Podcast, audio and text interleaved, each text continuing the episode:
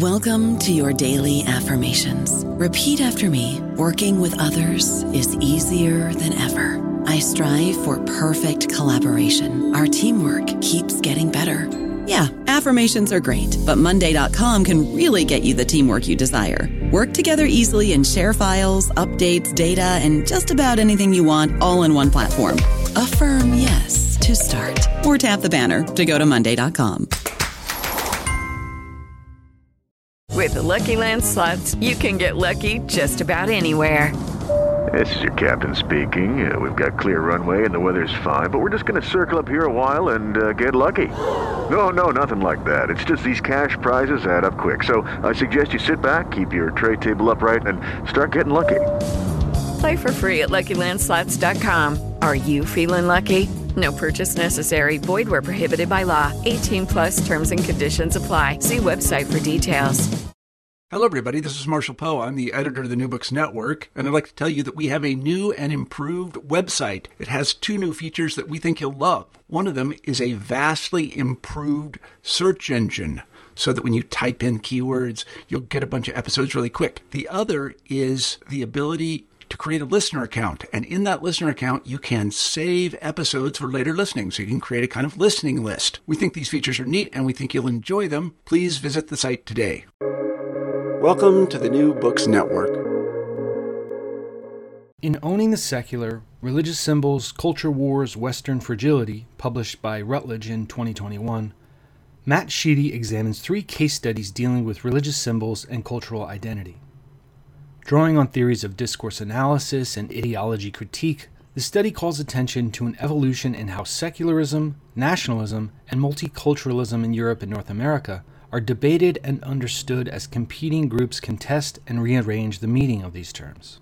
This is especially true in the digital age, as online cultures have transformed how information is spread, how we imagine our communities, build alliances, and produce shared meaning.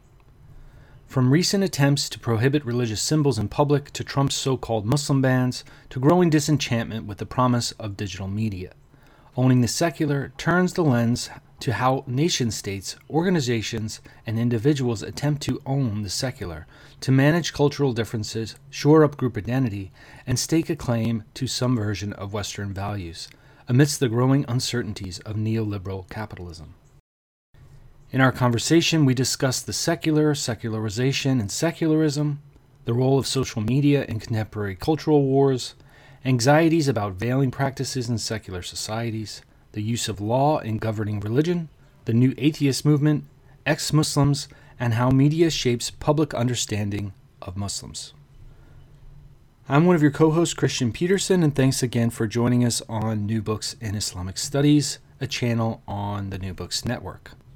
And now here's my conversation with Matt Sheedy about owning the secular, religious symbols, culture wars, Western fragility. Welcome, Matt. Thanks for joining me on New Books in Islamic Studies. How are you? Good. How are you? Great. Yeah, I was. I'm excited to talk to you about your your book here, owning the secular. Um, before we get into this, uh, which I must say, I, I really think is a great book in the sense that you synthesize a lot of information and make it really digestible, so to speak. Um, so I, I, hope people will will check it out, and I think it would probably re- work really well even in some classes, uh, if not in it, in itself uh, maybe some of the sections, but we'll we'll get into those details uh, later. For now, can you can you tell us a little bit about um, your background, uh, tr- your training, influences, mentors, moments that shaped you as a as a scholar, and uh, the types of approaches you take? Yeah, sure.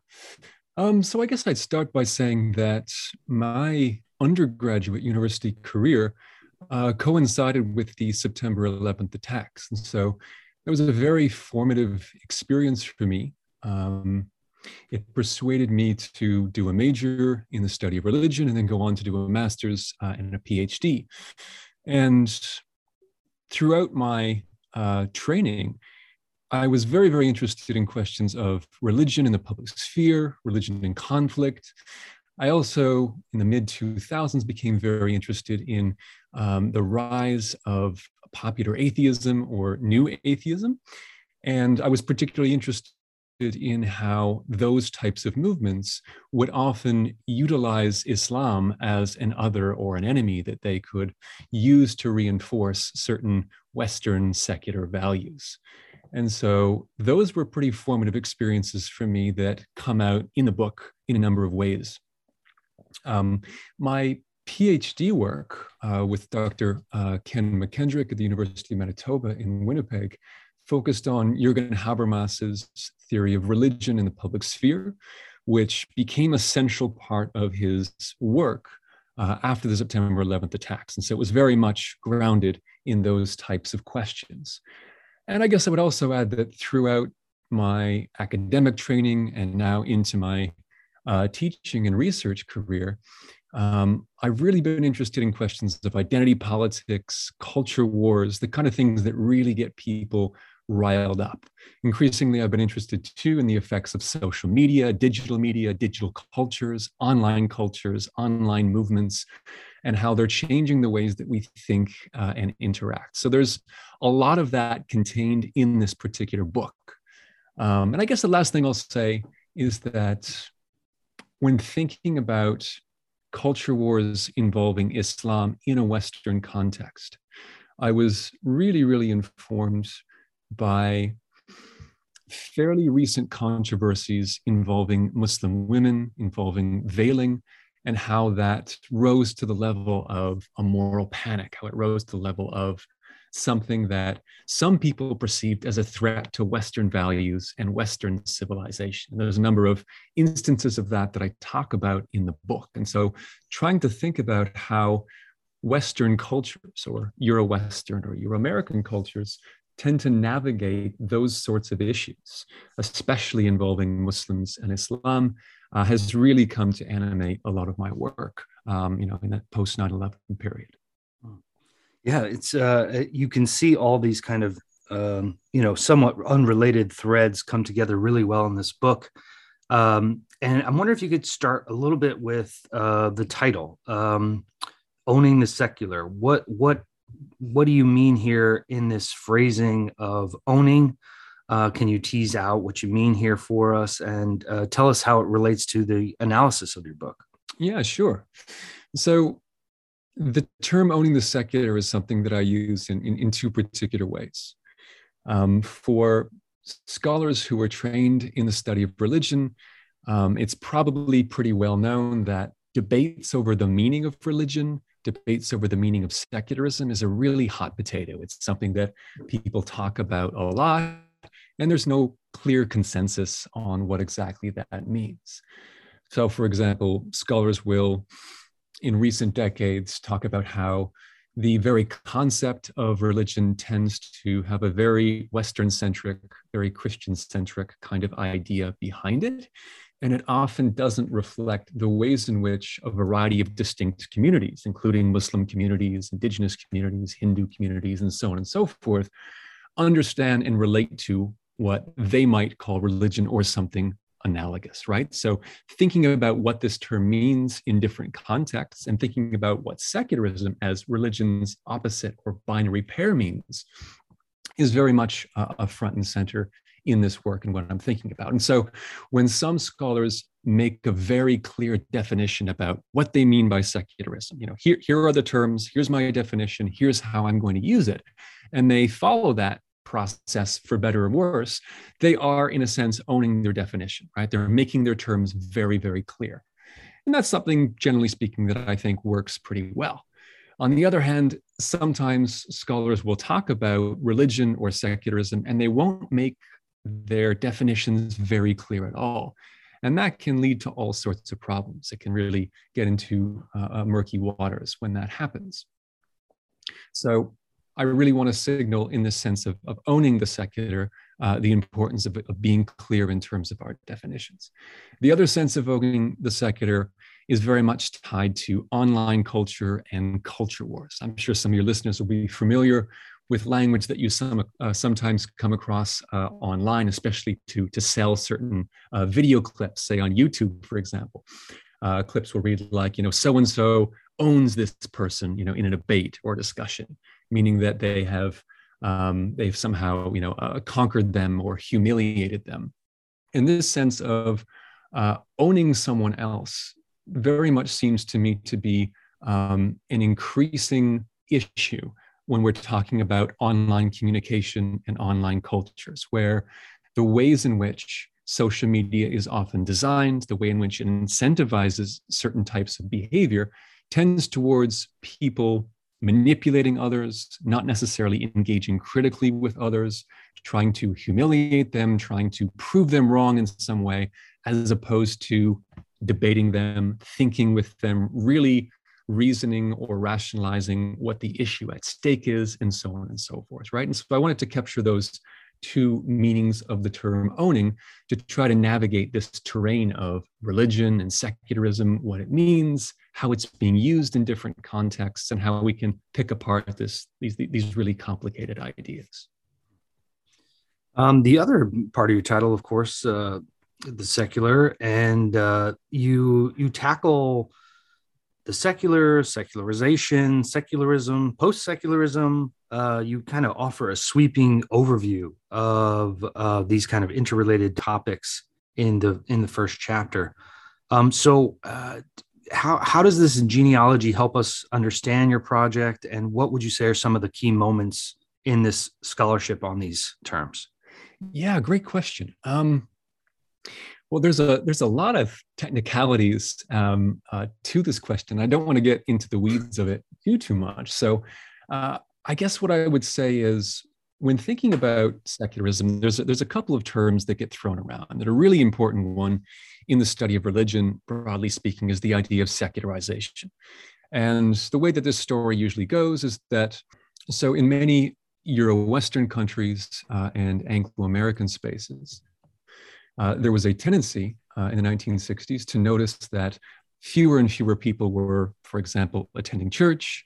Um, explicit references to Christianity or God were becoming less and less, and there was a some there, there was an assumption that these so-called secularizing trends would not only continue to happen uh, over time, over decades, but would also spread throughout the world in such a way that societies all over the globe would eventually become not irreligious, but rather less religious, and where the idea of a separation of church and state, where the idea that um, people would increasingly keep their religion to themselves and in the private realm would be the order of the day.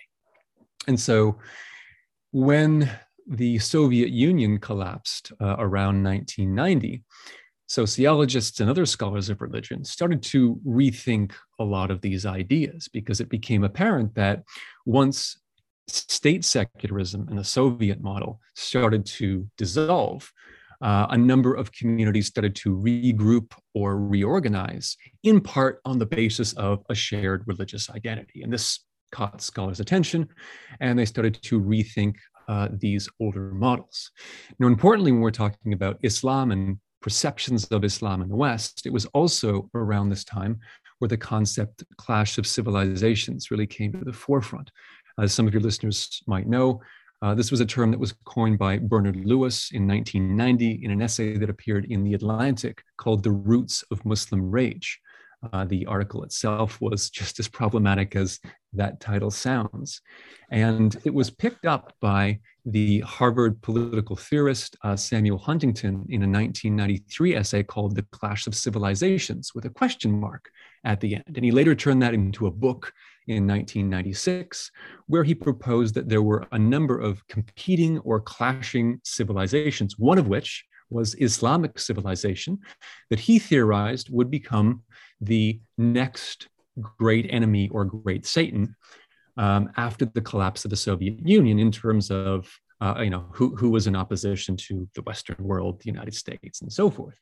And after the September 11th attacks, um, popular media picked up Huntington and, and, Lewis's term, the clash of civilizations, and they would reproduce it over and over in various broadcasts. And so this, this idea that there was a clash of civilizations between quote unquote Islam and the West really came into vogue in the post 9 11 period. But what often doesn't get discussed in that more popular media context is that there's a very, very clear link between the idea of secularization the idea that societies were quote unquote modernizing, moving away from religious identity, and that they were modern, they were reasonable and rational and civilized if they did not have a strong religious presence or outward forms of religious practice under a Western Protestant model. And so when this idea of clash of civilizations comes into the popular imagination, uh, it's very much measuring this sort of Western Protestant model of what a civilized society ought to look like against this other imagined version of Islam and Islamic societies as somehow the opposite or contrary to that. And so part of what I'm doing in this first chapter is trying to set the table for a very, very influential understanding of secularism and that other term, secularization, how it was understood throughout the latter part of the 20th century, how it informed conversations in the post 9 11 period, and how since that time, discussions about secularism as a form of state governance, that is to say, a form in which states like Canada, the US, Germany, where I'm currently living and working from, try to organize or manage people from different communities, including religious communities, in their midst in such a way where they can get along, they can reduce conflict, and so on and so forth. And so, in tracing that history and tracing those genealogies, um, I try to paint a broad picture of where we're at, so to speak, in our thinking when it comes to what secularism means, how it functions in scholarship, how it functions for people in popular conversations, uh, and importantly, how it has transformed over time, particularly in online spaces, which move a lot more rapidly than scholarship does, and often take words, take ideas and concepts like secularism or atheism, and make them their own, so to speak, in ways where they they, they don't necessarily resemble uh, uh, what uh, what people commonly associate with those terms. Yeah, and this this part of the book I think would work really well um, with students introducing this concept uh, or these kind of interrelated concepts um, in complex but like very legible ways. So um, for for listeners that want to incorporate ideas about secularism into classes on Islam, this might this might work really well. Um, the other piece here, of course, um, is you you zoom into ideas about cultural wars, and I'm wondering if you could talk a little bit. I mean, you, you've kind of already gestured at this, but uh, how contemporary cultural wars line up with uh, assumptions about secular reason and and and how secular societies operate. Right, right. So I mean, I guess one other thing that's that's important to say uh, at this point in time is that secularism uh, as a concept uh, tends to refer to at least three particular things. Although, if you dug into the weeds, you could definitely find a lot more meanings. But the three ways that I focus on uh, um, in this book tend to revolve around political secularism, which is to say, the way in which nation states will invoke the idea of secularism as a part of their national identity, right? So, um, France, for example, defines itself as a secular state. The Canadian province of Quebec defines itself as secular. They use the French term laïcité. Um, while Canada doesn't often outwardly describe itself as secular, it's often painted as a secular state. Similarly, but for different reasons, the United States does so, and so on and so forth. And so, at the state level, political secularism is an attempt to, as I mentioned before, manage cultural differences between competing communities, uh, communities with uh, different sets of values by creating what is often framed as a neutral set of ideas and values that everyone can share despite their quote unquote religious differences. And one of the real sticking points when it comes to this idea of political secularism as something that is neutral is the critique that if we're talking about Euro-Western states like Canada or the US, uh, they of course have a very Christian and very Protestant centric understanding of religion. Uh, in some cases, Catholic, if you're talking about different regions of those countries. And many critics will point out that even though secularism claims to be neutral within these states, it nonetheless tends to privilege people's people whose cultural backgrounds um, refer to customs and rituals and cultural practices that are a lot more familiar in those societies, usually those relating to Christianity as opposed to Islam, Hinduism, Judaism, uh, and so on and so forth. And so, when thinking about secularism in our contemporary context, you often hear this idea of state neutrality being invoked, when the reality is that certain groups are always privileged over others. And one of the ways we see this play out is with controversies and conflicts over religious symbols. Um, this is certainly a familiar thing that has happened uh, over the last couple of decades in France, and more recently, as I discuss in the second chapter of the book, uh, Secularism and the Veil.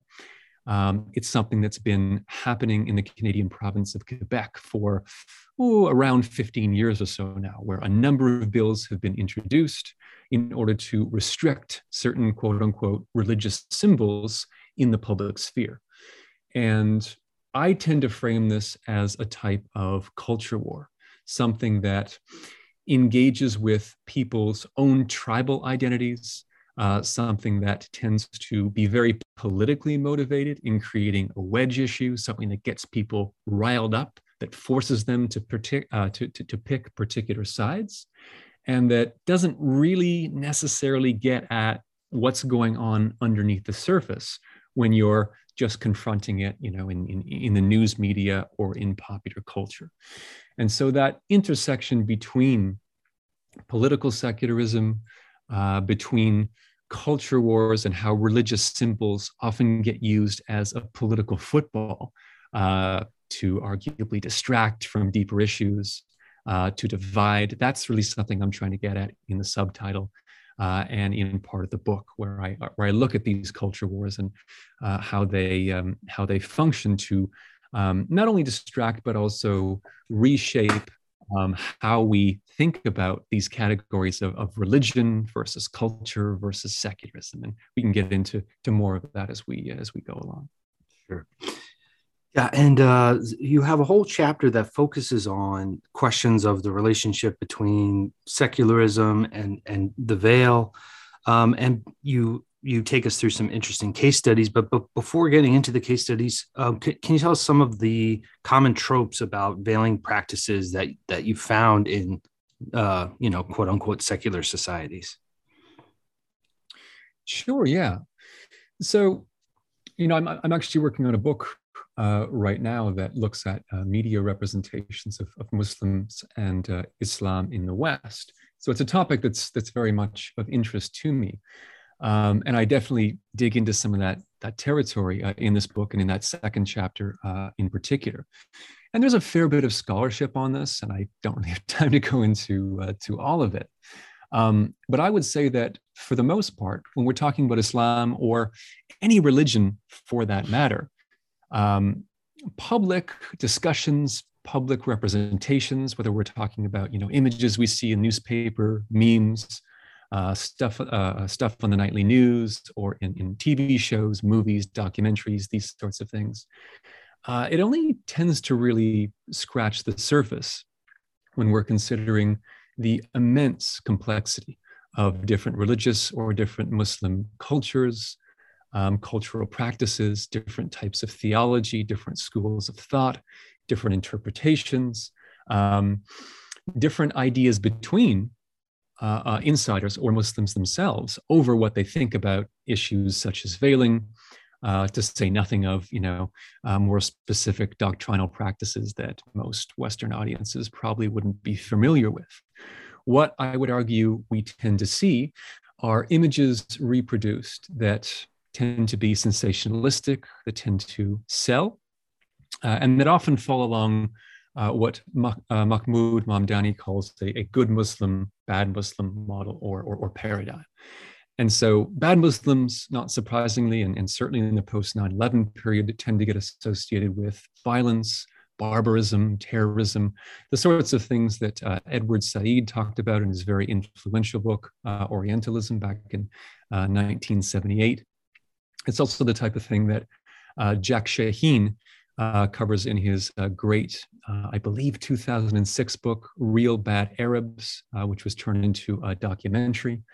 Um, um, the documentary is 2006. I think the book might have been uh, a little bit earlier, but nonetheless, Shaheen covers over a thousand films of Hollywood reproductions of Arabs and Muslims, looking at a set of familiar tropes that really have come to represent or stand in for Arabs and Muslims uh, in the broader Western imagination. So, in addition to some of those tropes that I mentioned regarding Muslims as terroristic, violent, barbarous, and so on and so forth. You have earlier depictions that were familiar in the 18th and 19th century uh, that often focused on harems, that often focused on this idea of the Orient or the Muslim world as something that was exotic and sensual, uh, something that could be seen as the other or the opposite of Western Europe or broader Western parts of the world when you move into the present period, and I'm skipping over a, a, lot of history and a lot of images here, but when you move into the present period, one thing that really stands out is images of Muslim women and images of veiling. And I would argue that for a number of reasons, but for one in particular, there has been this disproportionate emphasis on Muslim women and veiling. Uh, one of the reasons is that it is a visible marker of otherness and a visible marker of Muslimness that stands out as a symbol of Muslims and Islam. Uh, another reason is that in a lot of conversations that really relate to that earlier idea I talked about, um, the clash of civilizations, popularized by uh, Bernard Lewis and Samuel Huntington, um, the idea that Western liberal democracies are more civilized than the quote unquote Muslim world um, often revolves around this idea that Western liberal democracies have more rights for women than Muslim majority countries do. And this is often used as a way to say that we in the West are more civilized than Muslims.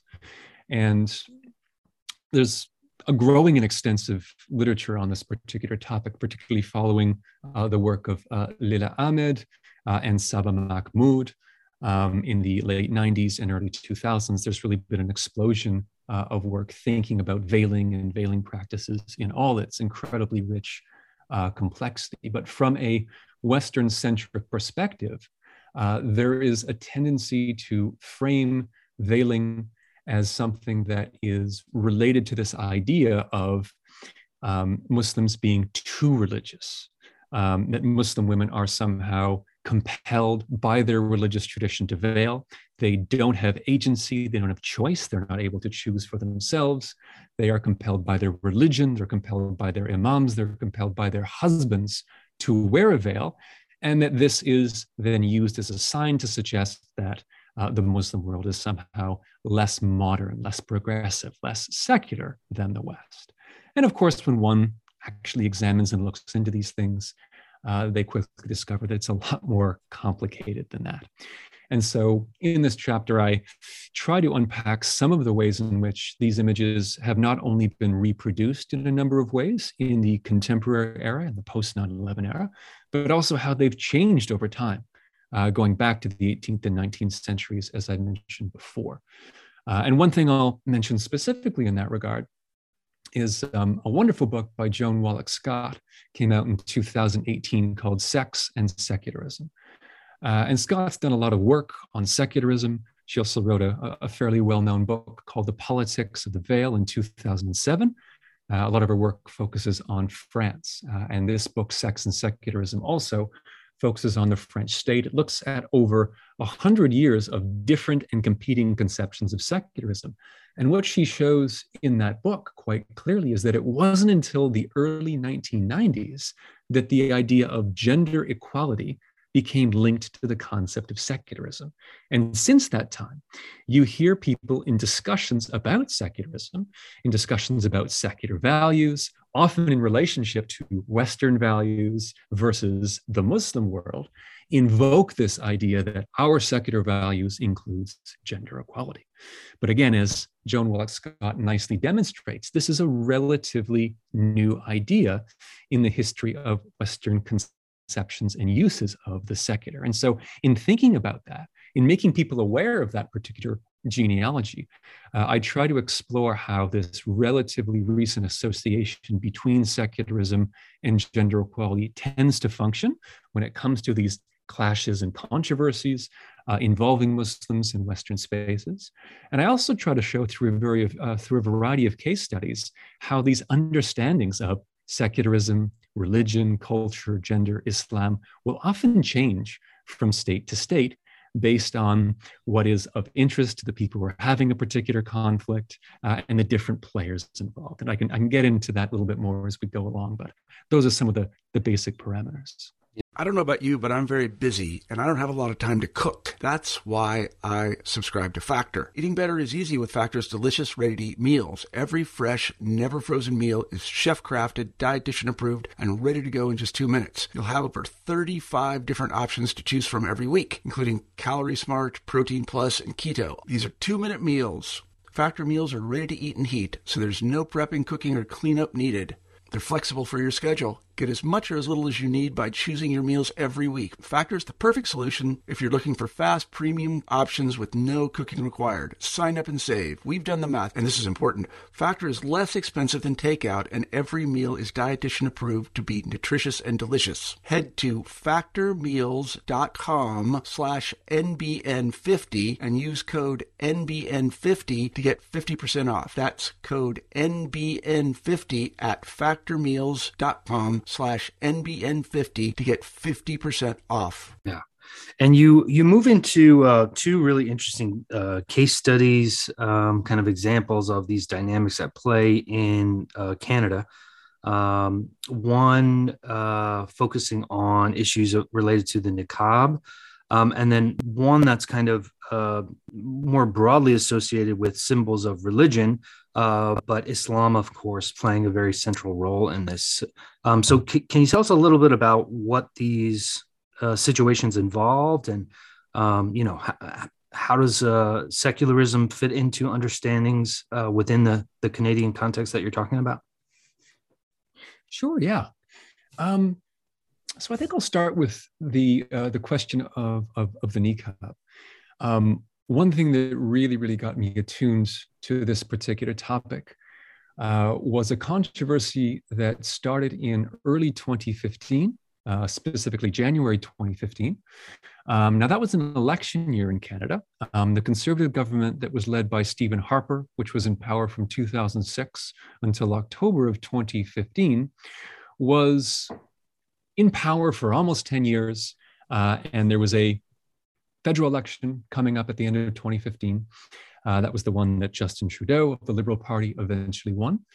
And knowing that the Conservative Party was kind of on the ropes, they were down in the polls, uh, the government at the time seized upon a little known controversy um, going back to 2011 uh, that government, the Conservative government of Canada, had put in place a restriction whereby Muslim women who were being sworn in for citizenship, for Canadian citizenship, uh, could not wear a niqab, right? So they had to have their entire face exposed. Um, if they were to uh, uh be sworn in for Canadian citizenship. In January of 2015, uh, a then permanent resident, uh, originally from Pakistan, named Zunera Ishaq, challenged this particular law. And the Harper government at the time seized upon this as a culture war, as a wedge issue. And they actually hired some really savvy political uh, consultants, uh, one that had a lot of success in the UK and in Australia, Lynton Crosby, to really amp up this issue uh, as a culture war. And the way that the Harper government framed it, he stood up in the House of Commons right? Canada's uh, you know equivalent to to Congress and or the Senate, and he said that the niqab is something that is contrary to Canadian values and it violates the equality between men and women, right? So he was invoking, as I mentioned before, this relatively new conception of secularism as a way to frame the niqab as something other, something outside the modern Western secular civilized order. Now, this was ironic for a lot of people because Harper was not known uh, to champion women's rights. But nonetheless, it really became a popular flashpoint or wedge issue. And it was something that Justin Trudeau, at the time the leader of the Liberal Party of Canada, shot back against. And he said something to the effect that you can choose to like the niqab or dislike it, but this is very much a question of choice, a women's right to choose, and that we have no right as Canadians uh, to weigh in on that matter. And throughout the entire election campaign, uh, again, this was from late January all the way until October, there was, in my estimation, no single bigger issue than the question of the niqab. And what for me was so interesting about this is that I had barely heard any conversations about the niqab in Canada prior to that time. But all of a sudden, it was mobilized as this huge issue that everyone had an opinion on, despite most people not really understanding what the niqab meant culturally, what it meant theologically, uh, and certainly not what it has meant historically over time in different times and places. And so the niqab affair very much resembled um, what for me is a prototypical example of how veiling can become a culture war where a certain cultural or religious symbol gets utilized in order to relive or rehash older debates uh, over secularism versus religiosity, Islam versus the West. What are the lines between religion and culture? What is acceptable? What is unacceptable? And so on and so forth. Uh, I can say a little bit more about that perhaps a little bit later, um, but I do want to get to your uh, your second question there. Um, the case of Quebec is really really interesting. So there have been four prominent bills uh, over the last 12 years or so, dating back to 2010, that involve veiling in particular and religious symbols in general. So Without going into all the details, uh, Bill 94 was proposed in 2010, and this proposed putting restrictions on the niqab. This generated some controversy. Uh, it failed to pass. And among other things, part of the backlash against this proposed Bill 94 uh, was the idea that this was xenophobic or Islamophobic. And fast forward to 2013, uh, the party at the time, the Parti Québécois, uh, which has a history of being an official separatist party, right, wanting to separate from the rest of Canada, uh, they proposed what they called the Charter of Secular Values. And this proposal wanted to limit or restrict a wide variety of quote unquote religious symbols, including um, uh, veiling, including uh, uh, Jewish kippas, including Sikh turbans, um, and including small, uh, or, or, pardon me, large but not small crosses. And there was a lot of interesting debate and controversy uh, at the time because if you go to Montreal, for example, there's a giant cross uh, uh on Mont Royal, which is a prominent hill uh, in Montreal. There's also uh, until very, very recently, uh, the presence of crosses in the Quebec legislature, uh, in various legislatures and municip- uh, municipal buildings uh, in Quebec. And one of the ways in which um, people within Quebec and, and politicians responded to this, when people said, well, wait a minute, you're restricting all of these religious symbols, but you're keeping crosses up. And they would respond by saying, well, this is part of our cultural heritage and cultural patrimony, right?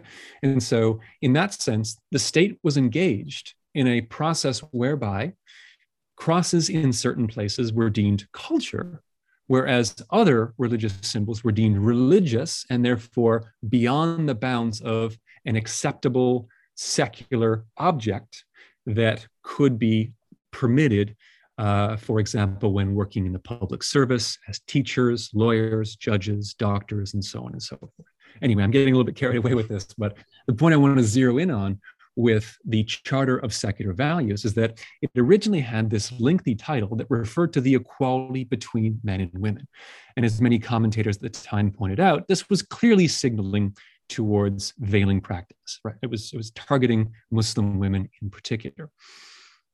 Fast forward to 2017, Bill 62 uh, went back to a targeted uh, restriction on the niqab that also failed to pass. So these three bills, 2010, 2013, 2017, all failed to pass. Finally, in 2019, the freshly minted uh, Coalition Avenir Québec, which is a sort of right leaning government, they decided that they were going to go through uh, uh, with the full sweeping ban on religious symbols, or I should say restriction on religious symbols, again, from uh, various jobs in the public service.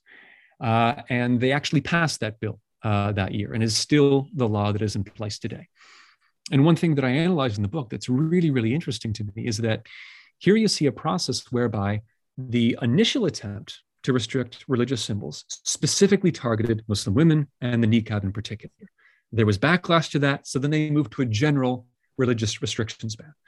So the initial uh, uh, uh Bill 94 in 2010 gets framed as secularism and the need for gender equality.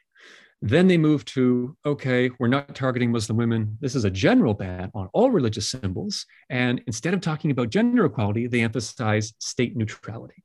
Then they go back to a targeted ban on Muslim women. There's backlash, claims of Islamophobia, xenophobia, and so forth. So then finally they switch to a more general ban, right? So this playing back and forth between defining secularism as upholding the values of gender equality on the one hand, and then shifting towards more general restrictions so as to maintain state neutrality, was the kind of political process that was really fascinating to watch unfold in this province. And at the same time, it's reshaping or reimagining how we think of the boundaries between religion, secularism, and also culture. Because, as you recall, as I mentioned previously, there were debates at the time over the status of crosses and whether or not that could be classified as culture as opposed to religious. One more point of comparison to mention in that regard, I talk about briefly in the book, uh, is a case study from uh, Reus in Spain, in the, uh, the state of Catalonia. And back in 2010, there was a proposed ban upon uh, uh, the niqab. And it was proposed at the time by a um, conservative government uh, that identified as Catholic.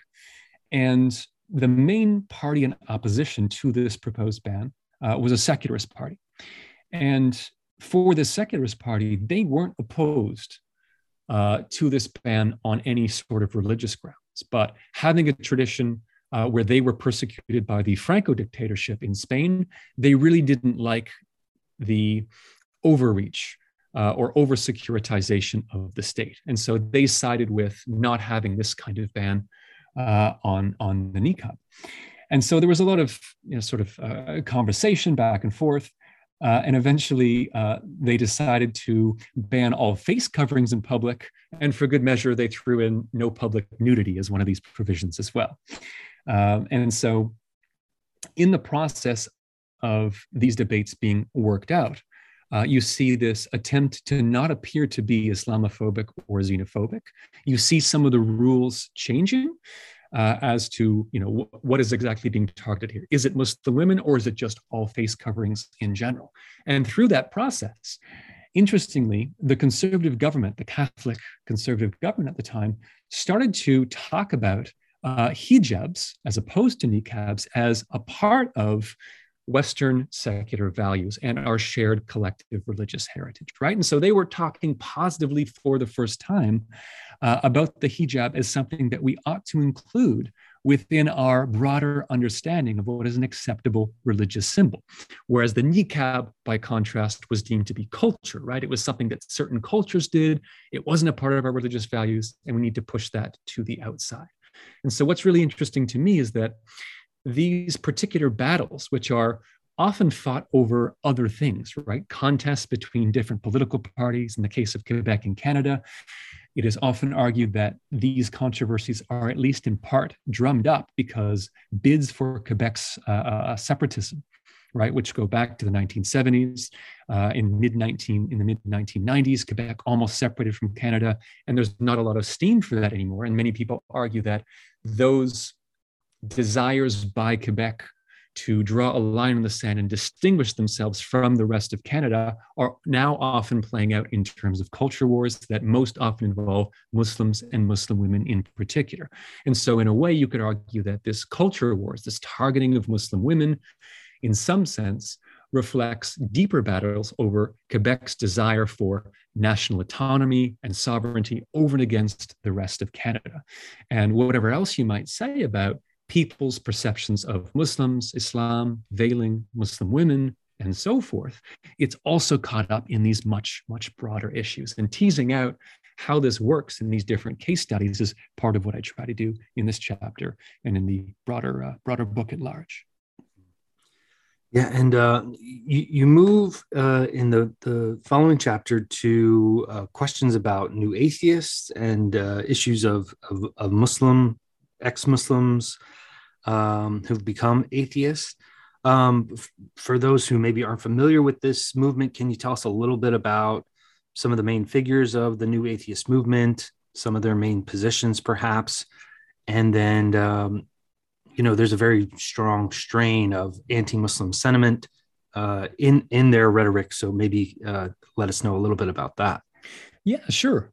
Uh, so as I mentioned uh, uh, previously, um, you know, d- during my my undergrad and, and, and graduate work, uh, the new atheists really came into prominence, right? So this is around the mid 2000s, uh, and they remained, I think, quite prominent and popular, really up into the the mid 2010s, uh, more or less. And uh, as previously mentioned, these thinkers, uh, including the most prominent among them, uh, the famed Oxford evolutionary biologist Richard Dawkins, uh, wrote a best-selling book uh, called uh, The God Delusion. Sam Harris, going back to 2004, wrote a book called The End of Faith. Uh, the late Christopher Hitchens, 2007, wrote a book called God is Not Great. And today, a lesser-known book that was popular back then, a little bit more academic, um, was called uh, Breaking the Spell by Daniel Dennett. And there's a number of other figures associated with the New Atheism. But the basic idea uh, behind the new atheism and their own popularity uh, was framed in popular media, in popular culture, as a response to, on the one hand, the perception of a more intrusive, overly theological, evangelical Christianity in the United States, represented by the George W. Bush administration on the one hand, and also the perception after the 9 11 attacks uh, that Islamic fundamentalism was a threat to Western civilization, and the ways in which these particular thinkers, popular thinkers, uh, framed their atheism was in very much sort of black and white, good versus evil terms. Uh, you can see this in the title of Harris's book, for example, right? The End of Faith. And figures like Harris, who are still fairly prominent today, would argue during that time that it was not only important for them to valorize non religious or atheist identities, but they also wanted to promote a version of atheism or militant atheism that would help bring religion to an end. Uh, there's a line from Harris's uh, 2006 book called Letter to a Christian Nation, where he says something to the effect that, let us be honest, in the fullness of time, in the war between science and religion, one side is really going to win and the other side is going to lose. And they soften their stance a little bit later on, and I'll get to that uh, momentarily. But I think it's important to, to really put a button on the fact that there was this very sort of Manichaean good versus evil framing that informed a lot of ideas about popular atheism during that time. And because it was so controversial, because it was so uh, sensationalistic, it of course helped to get them uh, a lot of popular attention. Uh, and this really coincided with the rise of social media. And so they were, in many respects, um, early adopters of YouTube platforms, YouTube debates, where you would often hear, or rather read titles like, you know, Christopher Hitchens owns stupid Christian women in debates and that sort of thing, right? And so the new atheists, um, or the way I talk about them uh, in the book, uh, were very much interested in promoting a version of atheism uh, as one that valorized science and reason as something that they hoped more and more people would adopt, and that this could lead to the idea of you know an end of faith over time. But as they engaged with more people, uh, as I think they came up against a lot of brick walls following that, that very sort of black and white understanding, uh, they came to realize that this particular line of attack has a fairly limited purchase.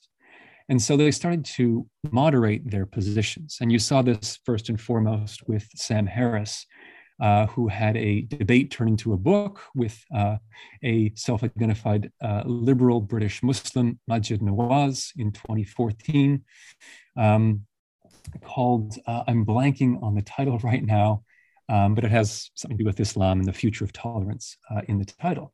And it was in that particular book that Harris stopped saying that we need to combat religion, that we need to combat Islam in particular, but we need to work with moderate Muslims.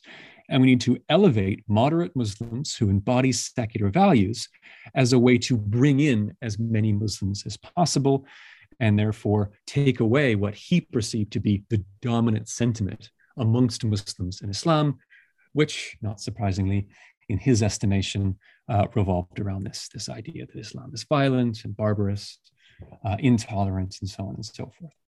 And so part of what I do in that chapter is I, I, I trace some of the shifts and changes in new atheist rhetoric that really occurred from, you know, roughly 2004 to 2014, which marks those, those two books I just mentioned uh, by Sam Harris. Now, crucially, during that same period of time, we saw social media and social media platforms really come into their own. And I also talk about movement atheism or atheist movements and how prior to the rise of social media, uh, atheist and non-religious movements, while certainly in existence, here you can think of organizations like um, American Atheists, which dates back to 1963, uh, if I'm getting that date correctly. Um, you had a number of organizations that were regularly demonized, not well understood, but tended to reflect a fairly consistent set of ideas and ideals. Uh, atheist uh, organizations would often frame themselves as secular, um, trying to move away from the label of atheist and its negative connotations. Uh, and, they tr- and they tended to adhere, broadly speaking, to a certain set of secular liberal values and they would often identify with other groups, racialized groups, LGBTQ communities, in the sense that they wanted to frame their struggle for greater representation and greater rights as very much in league with uh, um, racialized groups and LGBTQ groups. But one interesting thing that we see occur in the growing uh, uh, literature on secularism and non religion, which is really a phenomenon uh, that took off in the uh, late 2000s and, and certainly continues into the present, is that a lot of people who have come to identify as atheist and non religious um, have not latched on to those identities in relation to a, a, brick and mortar secular or atheist organization right? Where they're you know they're meeting in public spaces and necessarily you know reading the same books or having the same conversations with a limited group of people. Instead you see a lot more online communities from all kinds of different cultural backgrounds increasingly saying i don't identify with religion. I'm a secularist. I'm an atheist. I'm an ex-christian. I'm an ex-muslim. And the kind of politics that goes along with that appears to be a lot more diffuse, a lot fuzzier than the stereotypical secular liberal associations that atheism tended to have prior to the rise of social media. And this is also true with a lot of ex Muslim communities. And maybe I can get into this uh, a little bit more if you have any uh, specific questions about a Christian. But one, one final thing I'll say on this particular point is that when it comes to ex Muslims and ex Muslim communities, the way in which these controversies in Western uh, spaces often get framed is that, for the most part, liberal media, liberal spaces in Western countries tend to present this version or vision of Islam as very monolithic, uh, as very liberal. It's sort of a, a good and warm and fuzzy thing that we can assimilate into our broader understanding of liberal multiculturalism. And anything that doesn't look exactly like that, well, that's either not true Islam or it's some aberration, and we can just sort of push that outside the fold. Well, for a lot of uh, ex Muslims and people who may have had a very bad experience uh, as Muslims, uh, whether in countries like Saudi Arabia or perhaps growing up in certain communities in Canada or the United States, uh, this was seen to be something that was offensive to them, something they didn't identify with, uh, something that they wanted to push back against.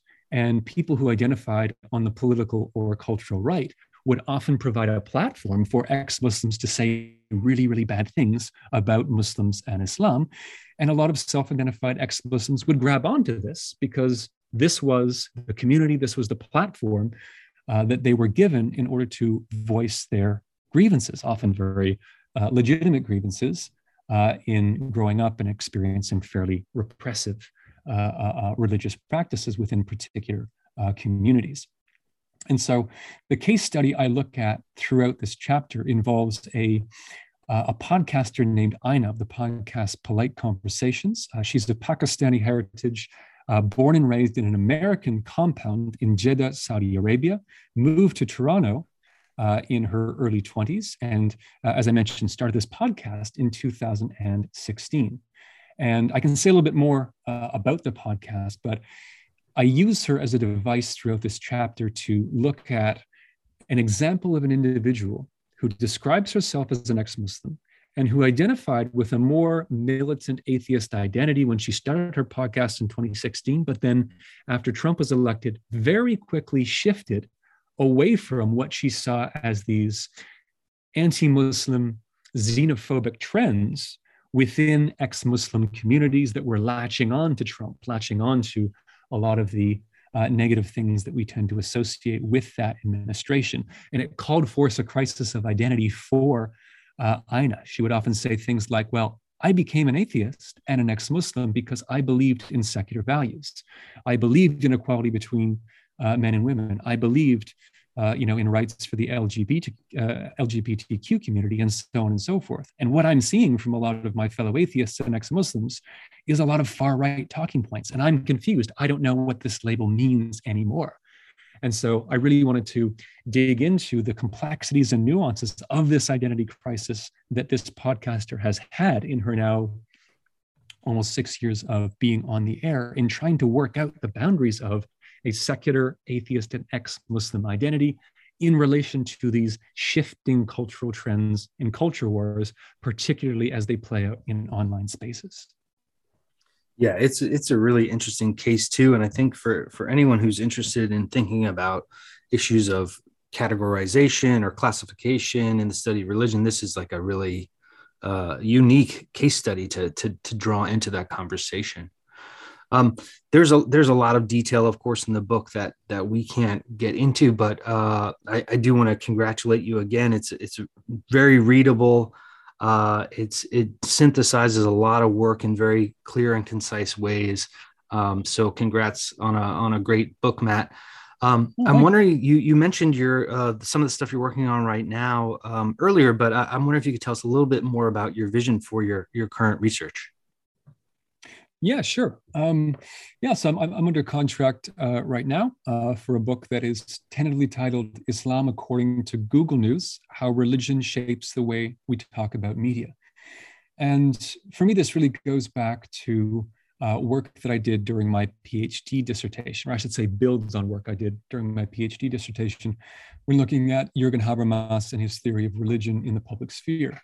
And one of the things that really frustrated me, I guess, when it came to how Habermas talked about religion in the public sphere, is that he would talk about different religions, including uh, uh, Islam, um, in relation to what I call a liberal Protestant model.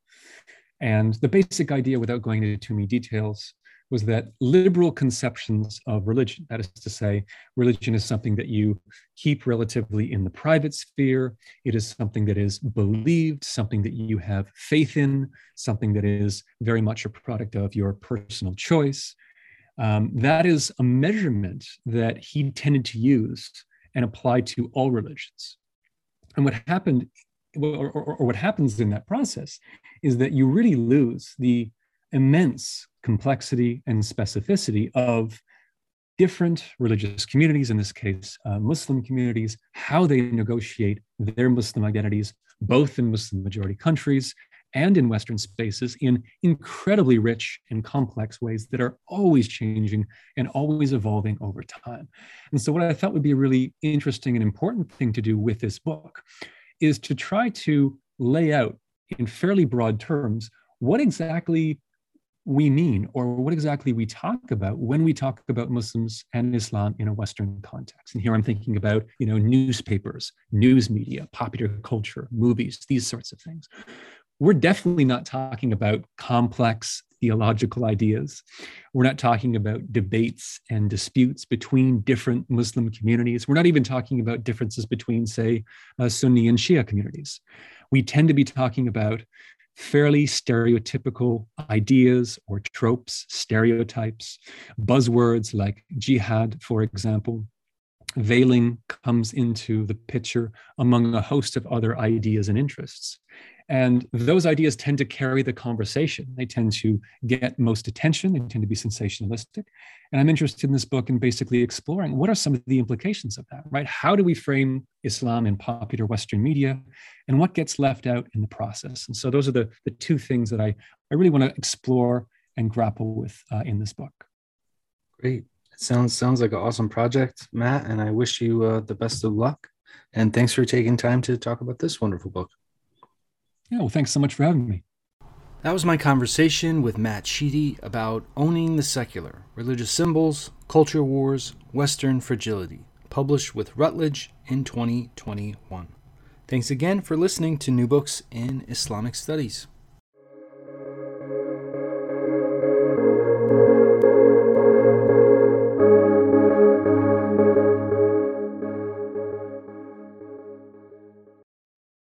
Lucky Land slots, you can get lucky just about anywhere. Dearly beloved, we are gathered here today to. Has anyone seen the bride and groom? Sorry, sorry, we're here. We were getting lucky in the limo and we lost track of time. No, Lucky Land Casino, with cash prizes that add up quicker than a guest registry. In that case, I pronounce you lucky. Play for free at LuckyLandSlots.com. Daily bonuses are waiting. No purchase necessary. Void where prohibited by law. 18 plus. Terms and conditions apply. See website for details.